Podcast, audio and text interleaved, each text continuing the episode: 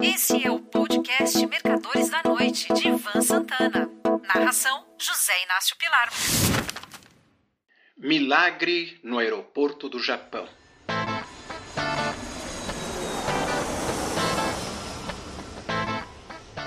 Todas as semanas, nesta coluna Os Mercadores da Noite, costumo tratar de assuntos ligados ao mercado financeiro e à economia em geral. Só que, desta vez, por solicitação de meus publishers, vou falar sobre a colisão do Airbus A350-941, uma das aeronaves mais modernas do mundo, da Japan Airlines, com o de Havilland Canada DHC-8 da Guarda Costeira Japonesa, ocorrida nesta terça-feira, 2 de janeiro. Ao contrário do que poderia poderia se supor, o desastre não aconteceu no ar, mas sim na pista C, que corre paralela e junto à orla da Baía de Tóquio e se destina a voos domésticos. Se o caro amigo leitor estranha eu ter sido requisitado a escrever sobre este assunto, gostaria de afirmar que, além de ser piloto, já publiquei quatro livros sobre acidentes aéreos. São eles: Caixa Preta, Plano de Ataque, Perda Total e Voo Seco.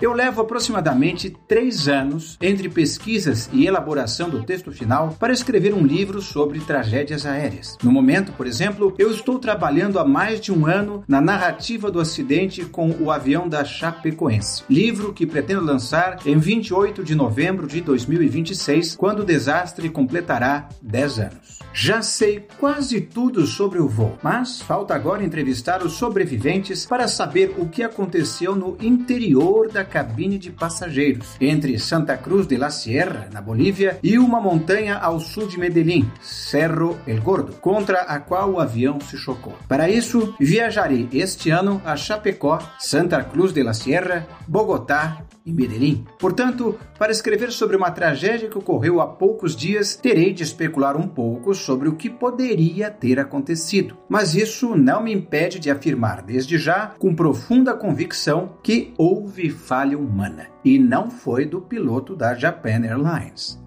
A cidade de Tóquio possui dois grandes aeroportos: Haneda, o mais antigo, que foi inaugurado em 1931, e Narita, a 80 quilômetros de distância, que entrou em operação em 1978. As torres de controle dos aeroportos só passam a cuidar dos aviões que chegam quando eles já estão próximos da reta final, para que não haja confusão entre as aeronaves que saem e chegam de aeroportos diferentes, como é o caso de Haneda e Narita. Para quem possa pensar que as torres dos aeroportos se ocupam apenas dos aviões que estão no ar, é bom lembrar o alvoroço que reina em um aeródromo de grande movimento. Enquanto uma aeronave corre na pista a mais de 200 km por hora, outra taxia a 30 km ali perto, e uma terceira, empurrada por um trator, se afasta de marcha ré do finger a 5 km por hora. Ao mesmo tempo, veículos, os mais diversos, se deslocam pelo aeroporto, ônibus trazendo e levando passageiros para aeronaves estacionadas em áreas remotas, caminhões-tanque, pequenos tratores rebocando carrinhos de bagagem, caminhões que levam e trazem os itens de serviço de bordo, só para lembrar alguns. Tudo isso é observado pela torre que inclusive tem sob sua responsabilidade vigiar bandos de pássaros que sobrevoam a área com um sério risco de colisão com as aeronaves. Incidente que, por sinal, vive acontecendo. Antes de entrar em contato com a torre de Haneda, o A350 da JAL tinha seu voo monitorado pelo Centro de Controle da Área de Tóquio, que administra o espaço aéreo da região, que inclui aeroportos militares e pequenos aeródromos para aviões menores.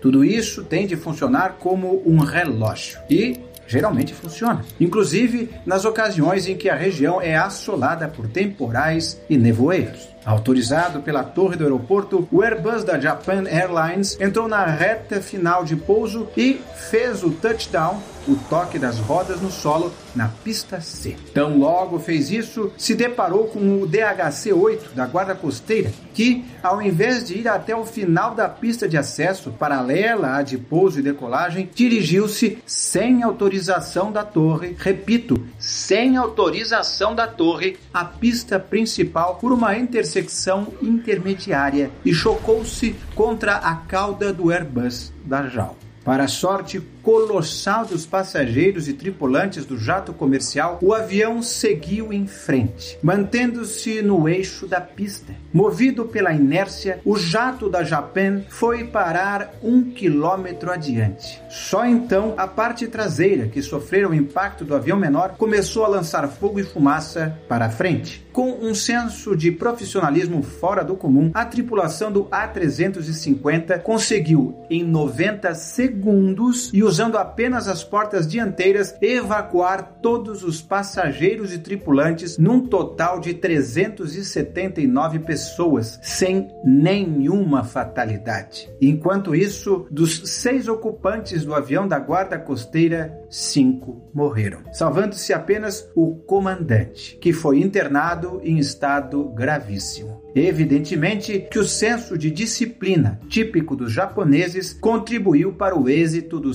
salvamento. Todos, inclusive as crianças, obedeceram às instruções dos tripulantes. Um forte abraço e feliz Ano Novo para todos.